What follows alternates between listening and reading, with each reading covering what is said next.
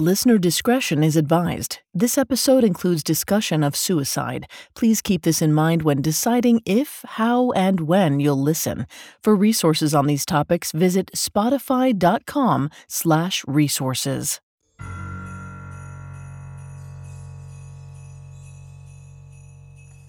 In December of 1996, the members of Heaven's Gate threw a Christmas party. For a group that shunned materialism and human attachments, it was a surprisingly festive affair. They decorated the house with garlands, lights, and stockings, wrapped presents, baked identical cakes, one for each member. In the middle of the party, a follower who had left the group for a time suddenly returned, perhaps an even greater gift than the ones tied with bows. Everyone hugged him, welcoming him back. They held a talent show. Members showed off small tricks like juggling. They sang together as a choir, conducted by Marshall Applewhite, including a song that they'd written about Heaven's Gate. It was a happy day, smiles and laughter all around. But just three months later, they were gone.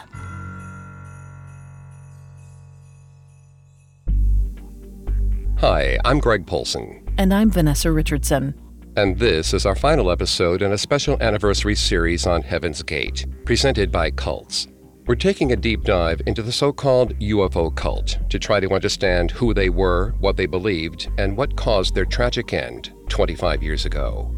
Today, we're going to follow the final weeks of Heaven's Gate. We'll also look at the aftermath of their deaths and the reaction from the public. As we close out the series, we'll try to tackle one of the most difficult questions that surrounds the group. Did they die by suicide, or was this an act of mass murder? We have all that coming up. Stay with us. This episode is brought to you by Anytime Fitness. Forget dark alleys and cemeteries. For some, the gym is the scariest place of all, but it doesn't have to be. With a personalized plan and expert coaching, Anytime Fitness can help make the gym less frightening. Get more for your gym membership than machines. Get personalized support anytime, anywhere. Visit AnytimeFitness.com to try it for free today. Terms, conditions, and restrictions apply. See website for details. It feels like we're all being told to go on this diet, take that supplement. Ozempic will give you depression, but you know what'll cure that? Weed. Or you could try to balance your hormones. At Science Versus, we're like, what the f is going on? Forget the crap online and listen to Science Versus. Just the facts. Oh, and a bunch of stupid jokes. What is a ghost's favorite fruit? Blueberries. That's Science VS. New season out on Spotify soon.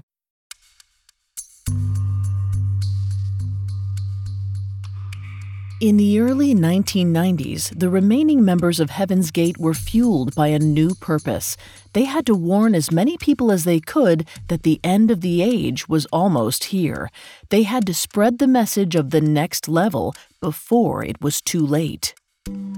They convinced a handful of new recruits to join their group, but for the most part, the public rejected their message, ridiculed them, told them they were crazy. It didn't make Heaven's Gate any less dedicated to their faith. It just convinced them of a hard truth.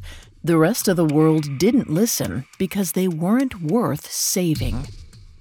One member explained in a statement The weeds have taken over the garden and truly disturbed its usefulness beyond repair. It is time for the civilization to be recycled, spaded under. In other words, humanity was a total lost cause. Inside the confines of Heaven's Gate, members were taught to reject their humanness. Initially, that helped them focus on their transformation. But after so many years highlighting every human flaw, it manifested into a complete hatred of the outside world. Humanity wasn't just lost, it was disgusting, rotten to the core.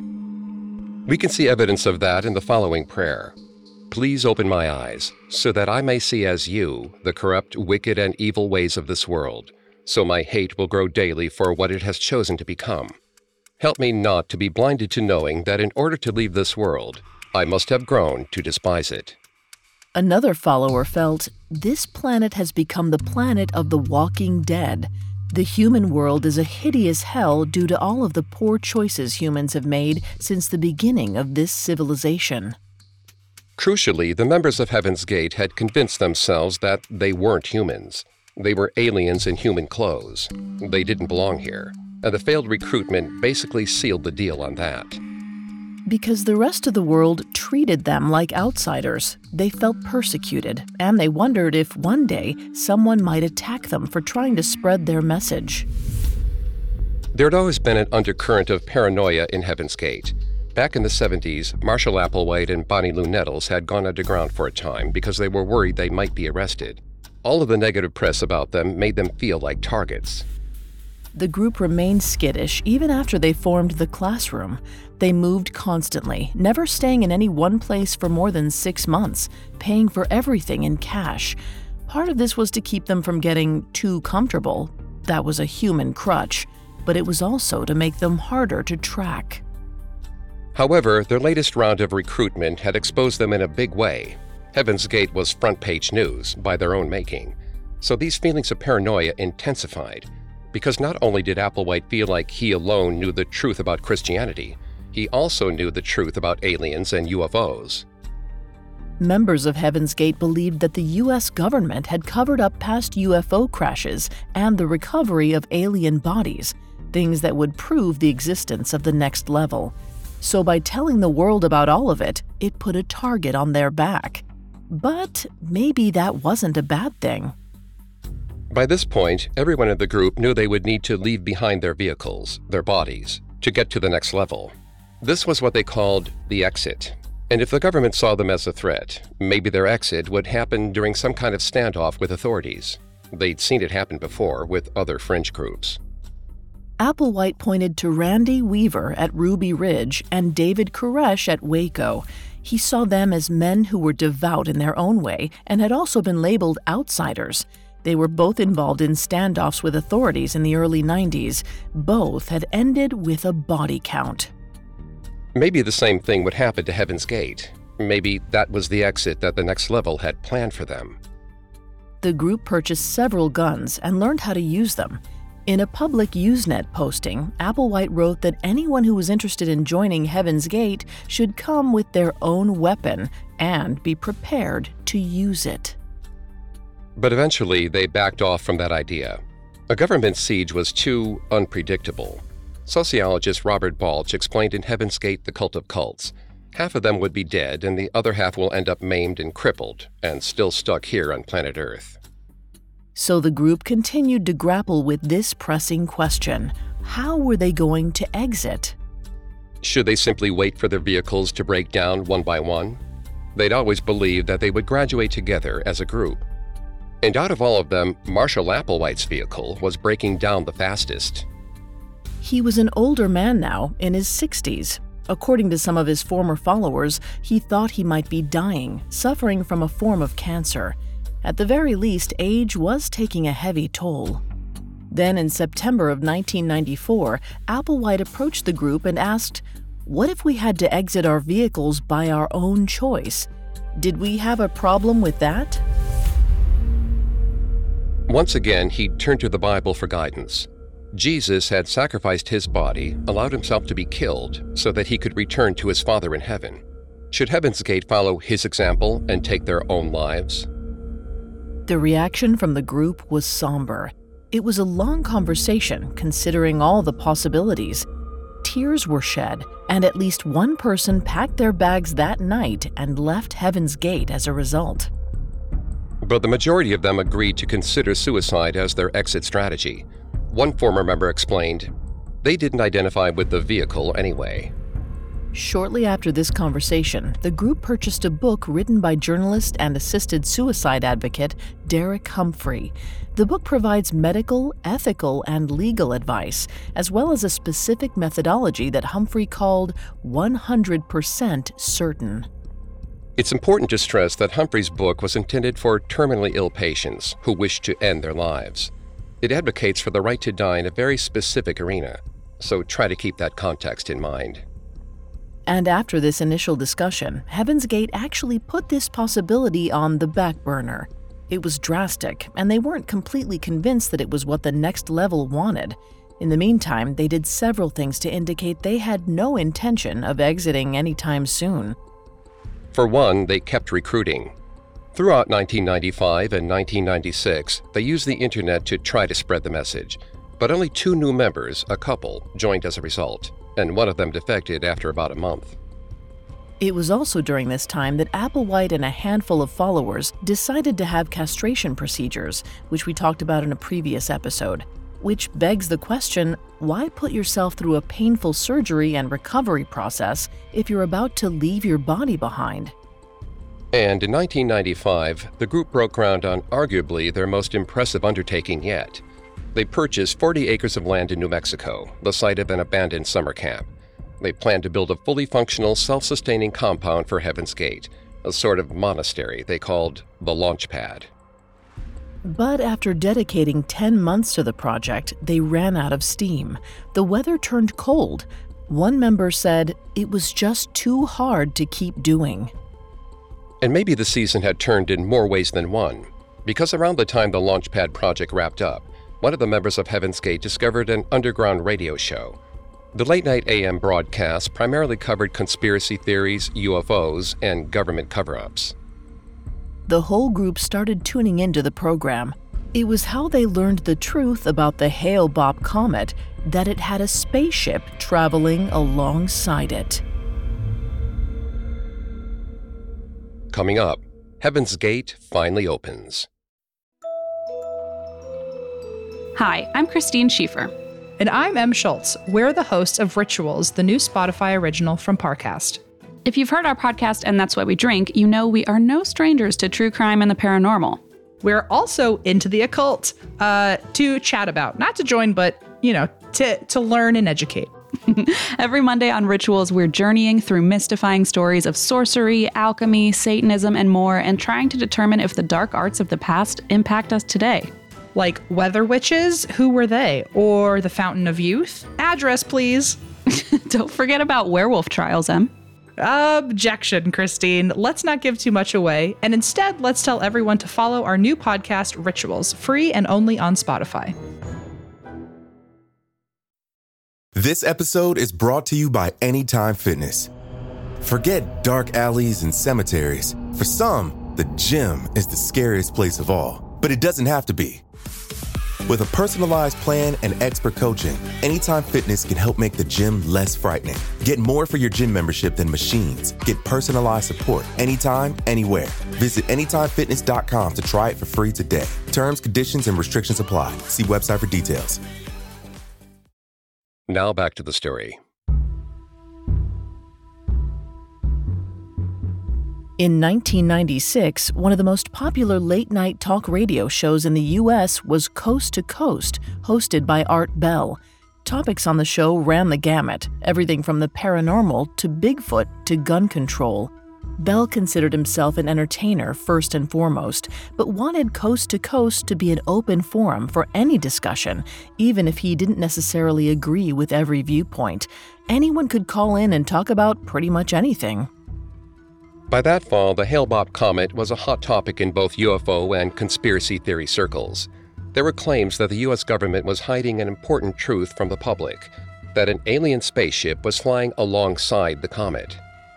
On November 14th, an amateur astronomer named Chuck Shramek called into Coast to Coast with an update. He said there's been a real lack of pictures from the Hubble Space Telescope or any big observatories, so that got me all the more curious. Art Bell asked him to clarify. Why did he think the government would hide photos of the comet? Shramek replied, Perhaps they saw something they felt might disturb people.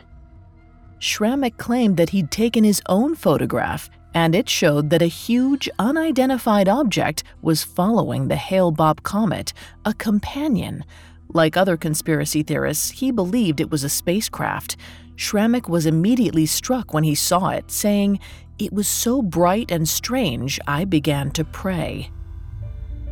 The next day, a man named Courtney Brown called into the radio show. He claimed to be an expert on remote viewing, a clairvoyant technique that allows someone to see and sense faraway objects using only their mind. Remote viewing is considered a pseudoscience at best, so it definitely fit the bill for Art Bell's show.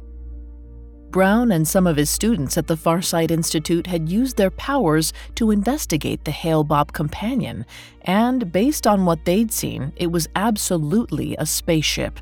They described it as larger than Earth, hollow, and under intelligent control. Brown provided another photo of the companion, allegedly given to him by an anonymous photographer. It showed a large glowing object in the trail of Hale Bopp. Art Bell posted it on his website, and it quickly spread throughout the online UFO community. Both Shramek and Brown's photos were debunked by experts. Shramek had actually captured an image of an identified star. Brown's photo was straight up doctored. But by that point, the companion theory had taken hold, especially inside Heaven's Gate. They saw Hale Bopp as the marker they'd been waiting for, a signal from the next level.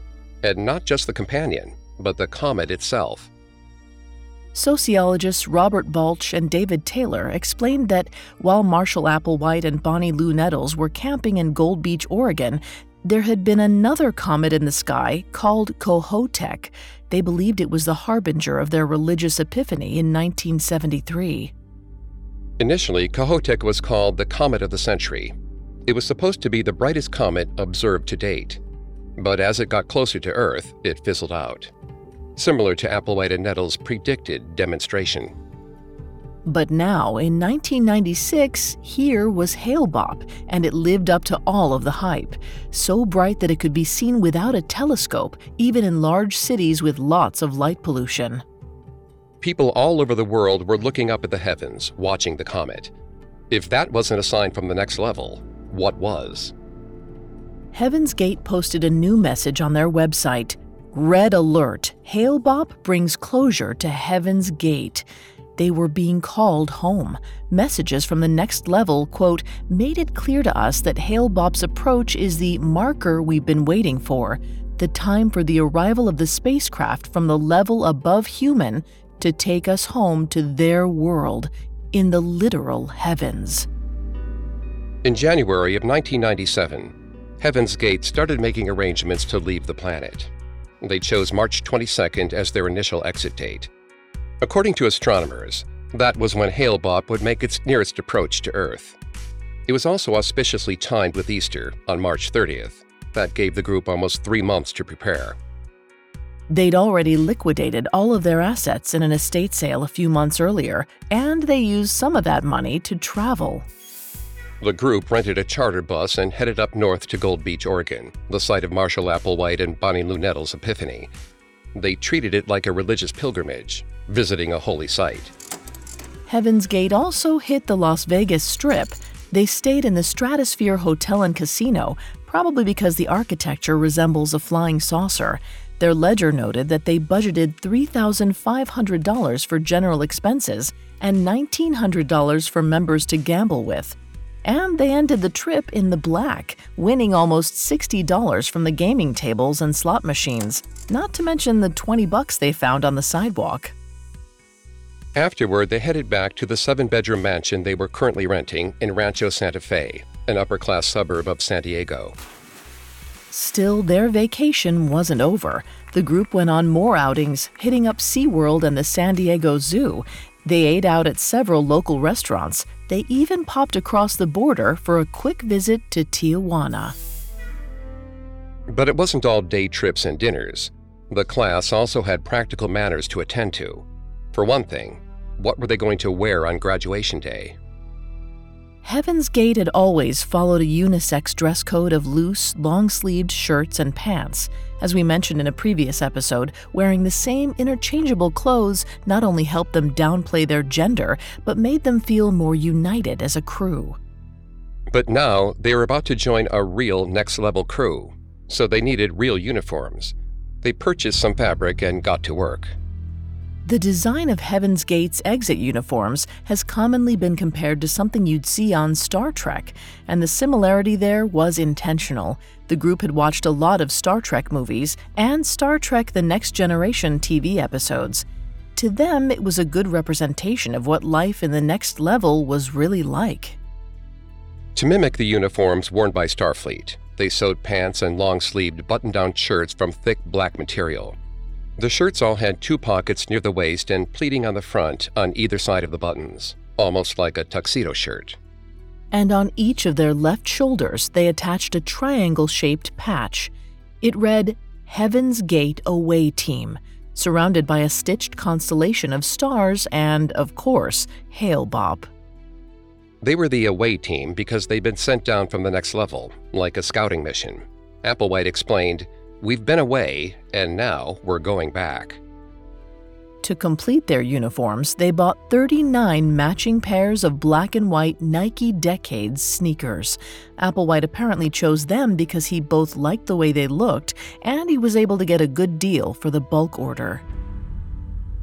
The members of Heaven's Gate were very aware that the outside world wouldn't understand what they were about to do. The reaction to their latest recruitment efforts had made that abundantly clear.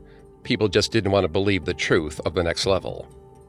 So, to make sure that their story and their intentions were represented properly, a few days before their exit, they sat down for videotaped interviews. 35 of the remaining members gave a recorded statement, including Marshall Applewhite. They referred to them as exit videos. Applewhite was interviewed first on March 19th, and his recording was the longest of the group. Among other things, he clarified that their exit should not be called a suicide. He said emphatically, Suicide is separation from the kingdom when the kingdom has reached out and offered life to you. It is suicide not to leave. He added, We are about to regain life. 27 of the exit videos address the rumors of brainwashing that had dogged Heaven's Gate from the earliest days. They knew people saw them as a cult, but that's not how they saw themselves. Members had free will to do what they wanted, and this was what they all wanted.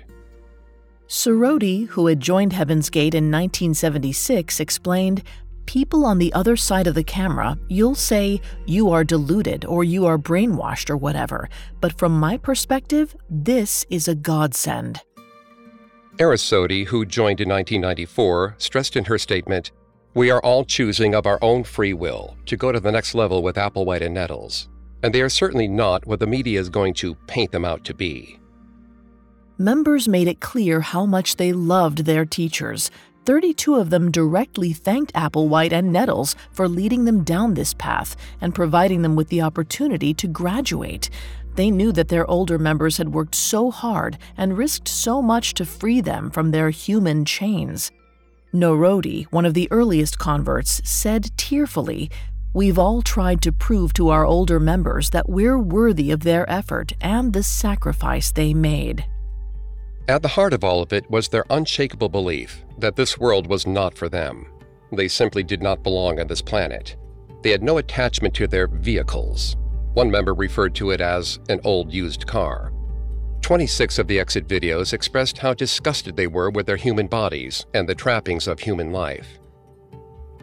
Devotee was the last person to join Heaven's Gate in August of 1996. She'd left behind her husband and four young children, and she felt there is nothing here for me. I want to look forward, keep my eye on Applewhite and Nettles.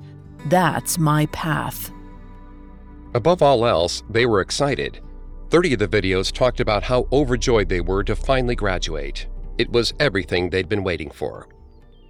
Livodi, who was part of Applewhite's inner circle, said, We're very happy and proud to have been members of the class and couldn't be happier about what we're about to do. Daimodi explained, I'll be happy to get this suit of clothes off and put on a brand new fresh set with new vibrations and be in a new atmosphere. In all of the 35 statements, the members of Heaven's Gate spoke clearly and confidently. There were points when they showed some emotion, some sadness, but it was only when they mentioned Bonnie Lou Nettles, who they were still mourning. Other than that, it was all smiles, even some jokes. Junodi, who'd been with the group for 22 years, concluded, We might see you all again, and then we might not. But we hope that you remember us as we were and not how other people are going to try and tell you that we are. And one last thing we'd like to say is 39 to beam up. They'd spent months preparing, decades really, and a few days after recording the exit videos, they set their meticulous plans in motion. Coming up, Heaven's Gate graduates. Now back to the story. Rio DiAngelo joined Heaven's Gate in 1994, and he'd been happy inside the group dedicated to reaching the next level. But a few weeks before their exit in March of 1997, he was struggling, consumed by an uneasy feeling. He approached Marshall Applewhite and confessed. He felt like something was pulling him away from the group. Maybe this wasn't his true destiny. Applewhite listened to Rio's concerns and eventually agreed he should leave. In fact, maybe that was part of the next level's plan for him, his higher purpose.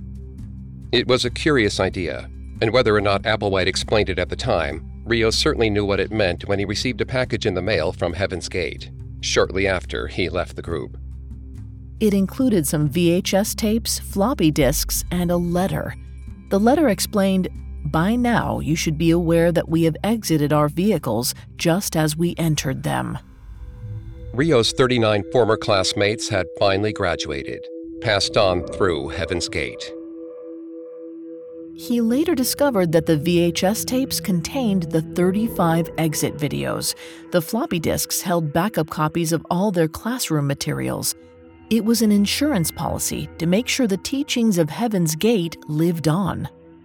And it wasn't the only one they sent. A handful of other people, mostly former members, received packages too.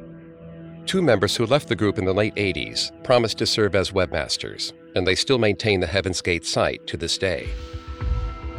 As extra insurance, Heaven's Gate mailed floppy disks with all the information to host their website to contacts in Poland and Brazil.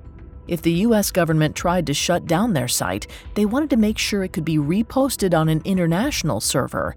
As far as we can tell, that never happened.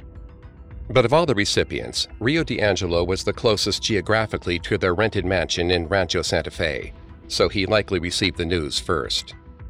On March 26th, Rio decided that he needed to see it for himself. A friend drove him down from Los Angeles and he went to the house, what he found was shocking, but not at all surprising. He called 911, telling the operator, I need to report an anonymous tip.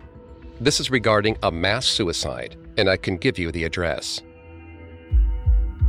When an officer from the San Diego Sheriff's Department entered the house, the smell that greeted him confirmed that not only had someone died here, but they'd likely been deceased for a couple of days.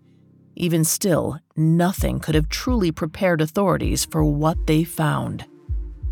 39 identical bodies, dressed in matching uniforms and sneakers. All but two laying on a bed in the same pose, arms at their sides, a purple shroud covering their head and torso. Sitting next to each of them, a packed bag. Initially, reports claimed that all of the deceased were male. This was likely because of Heaven's Gate's standardized short haircut style.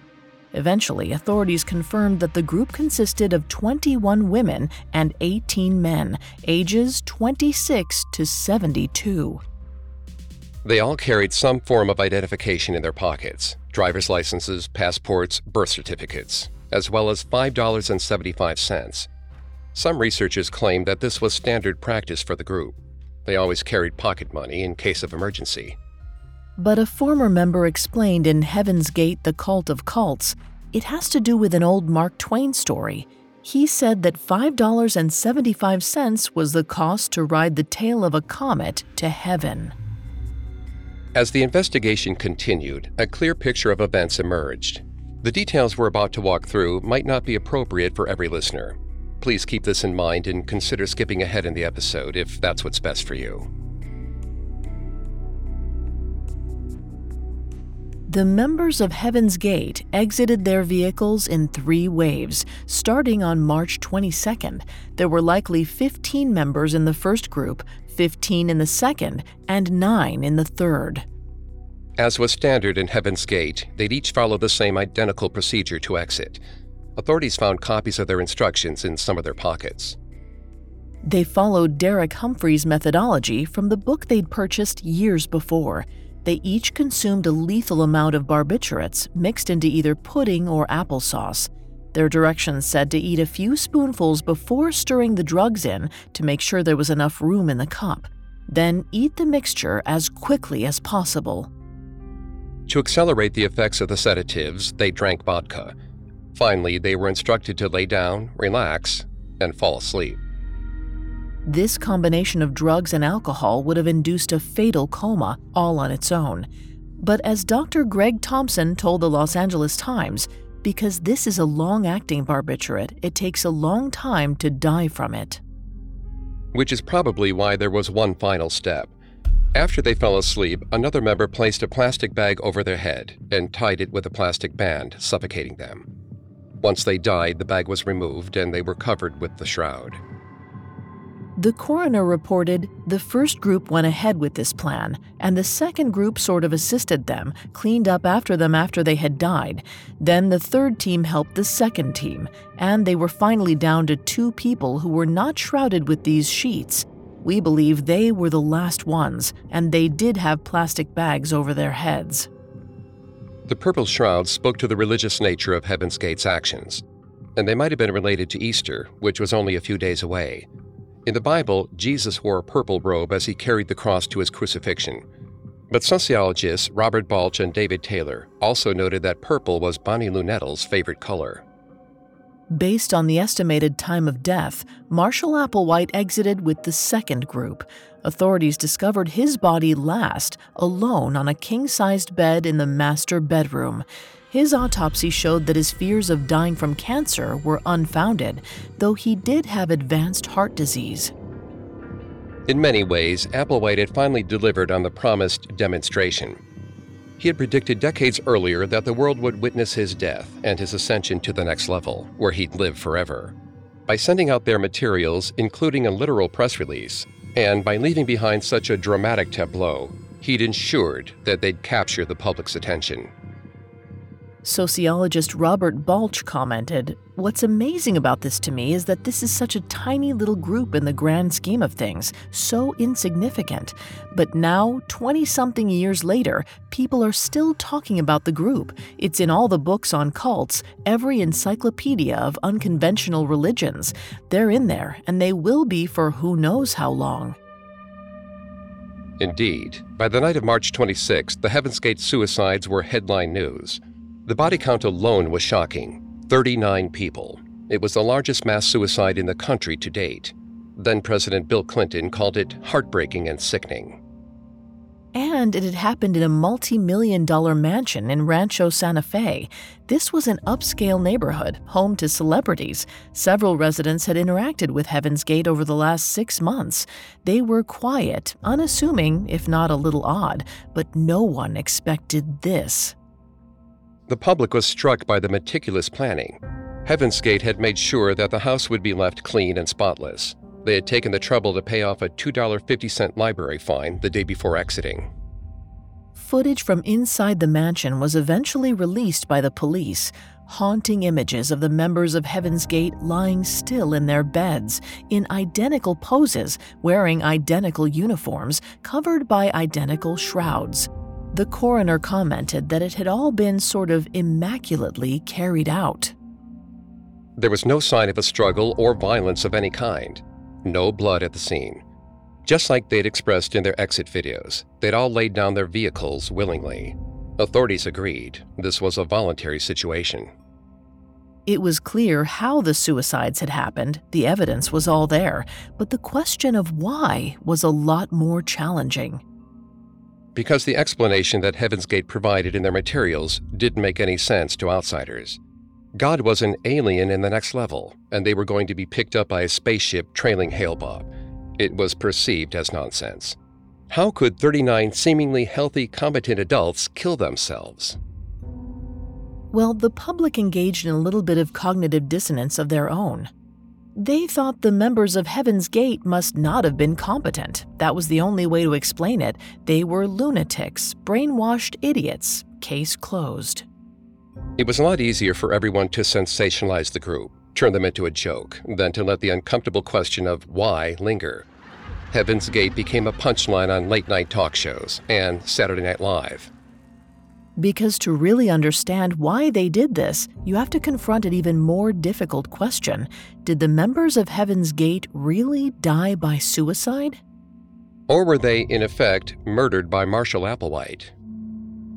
Scholar Benjamin Zeller argues that we should treat Heaven's Gate like a religion. He points out all the ways their beliefs and behaviors fit the trappings of a religious movement, even though they seemed extreme to outsiders. And in his opinion, the Heaven's Gate suicides were a religious act, an expression of absolute faith and devotion. One of the things that Zeller highlights is the concept of suicide itself. By 1996, the group had completely redefined its meaning. In their view, willfully departing your vehicle wasn't suicide. Applewhite wrote, The true meaning of suicide is to turn against the next level when it is being offered. Hale-Bopp was the offering, the promise that it was time to exit, so they abandoned their vehicles, not because they wanted to die, but because that was the only way to enter God's kingdom. Zeller's argument gives us context for Heaven's Gate's intentions. However, just because the group redefined suicide for themselves doesn't mean that the reality was any different. No matter the justification, they did die. And sociologist Janja Lalich argues that the redefinition of suicide put the members of Heaven's Gate in a no win scenario. In spite of what members claimed in their exit videos, there was no free will by the end. Marshall Applewhite had left them with only two choices, and both were suicide. If they left the group and remained on Earth, it was a metaphorical suicide. They were damning themselves to the hell that was this planet. Or they could abandon their vehicles in a physical suicide and ascend to heaven with the rest of their classmates, the only family they'd known for almost 20 years. It may have been framed as free will, but it was an illusion of choice. And her argument was probably best demonstrated by the fact that, in the months following Heaven's Gate's exit, at least three former members died by suicide. One of them even wore their own version of the uniform, with an away team patch. That's how potent Heaven's Gate's worldview was, even after leaving. And maybe that means Zeller is right. The suicides were about faith, not coercion. But by the end, the center of their faith was Marshall Applewhite, and even if he claimed his instructions came from the next level, the rest of the group acted at his direction. Lalich also provides an argument beyond the religious framing that gives some important context. Life inside of Heaven's Gate was a constant daily struggle against every human impulse. They had to have constant awareness, constant vigilance, to make sure they were living up to the standards of the next level, Applewhite standards. They accepted how difficult this was because they believed that one day the struggle would end, and that would be the day they graduated. One former member described this atmosphere shortly after joining the group in 1975. He wrote, It is this condition of continual strain that does the work. It is the struggle and the push against the forces of fatigue, doubt, indulgence, irritation that keeps us changing. Truly, we would rejoice in the endless struggling, because it is the fire of our conversion. For there is an ending to it, and on that day we will know our rewards. So put yourself in their shoes for a minute. Three quarters of the members who died by suicide had been living with the struggle for 20 years, waited 20 years to be told by their older member, You finally did it. You can finally claim your reward. So, when they said in the exit videos how excited they were, how proud they were, it wasn't because they were happy they were dying. It was because they were finally worthy. They thought that everything they'd gone through had meant something. By that point, suicide felt like a relief. Does that amount to murder? Janja Lalich says yes. The systems that Applewhite put in place left Heaven's Gate with no other option than death, even for some members who were no longer part of the group. Was that Applewhite's intention all along? Probably not. It was more of a tragic ripple effect caused by Bonnie Lou Nettles' death. In fact, Applewhite completely absolved himself of all responsibility. He didn't tell anyone what to do, it all came from above. He was just the messenger. It was his own version of cognitive dissonance. And it excuses his ego. Even if the suicides were a religious act, we still have to acknowledge that Applewhite had centered himself in that faith as Jesus. Would a truly devout person ever be able to refuse him? Probably not. In an earlier episode, we talked about the idea of a seeker. People joined Heaven's Gate because they were searching for answers and felt that Bonnie Lou Nettles and Marshall Applewhite could provide them. And this applied to the later converts too, in the second round of recruitment. One member explained in her exit video I think everyone in this class wanted something more than the human world had to offer. They were seeking some type of goodness, some type of rightness that they did not feel in this world. A lot of them already felt like outsiders in their lives, aliens, before they'd even heard of the next level. Beyond faith, Heaven's Gate provided them with acceptance. They were all part of the same crew. No one was better, smarter, funnier, or happier than anyone else. Heaven's Gate was a level playing field. You can see how there's comfort in that, even if it was comfort in a cage. And maybe that's why there are a handful of former members who still subscribe to the teachings of Heaven's Gate to this day. Rio DiAngelo, who alerted authorities to the suicides, remains a fervent believer and advocate for the group. He said in 2007, I'm alive not because I rejected anything about Heaven's Gate. I'm alive because I've discovered something so extraordinarily important to the world that it needs to be passed on to you in its most true and accurate form from me. Mark and Sarah King, who maintain the Heaven's Gate website, still believe they'll reach the next level one day. They left the group in 1987, not because they lost their faith, but because they fell in love with each other. They wrote in 2020 Everyone has a choice. Anyone who wants the next level can attain it. If not in this lifetime, then the next.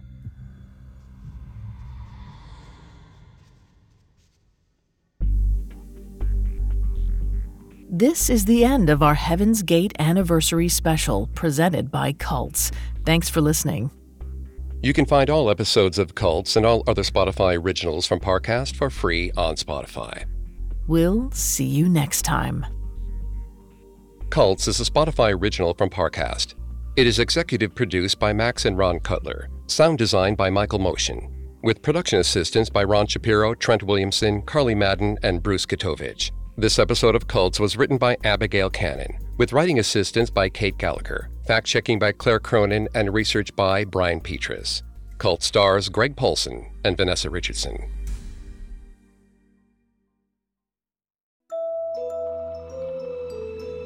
Werewolves, witches, and Arthur Conan Doyle?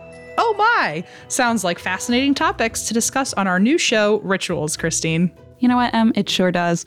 Every Monday on Rituals, join us as we explore the evolution of spiritualism and the occult through stories, practices, and the impact on modern culture. If you've heard our podcast and that's why we drink, this is the perfect pairing for you. And if you haven't, go give us a try. Follow our Spotify original from Parcast, Rituals. Listen free only on Spotify.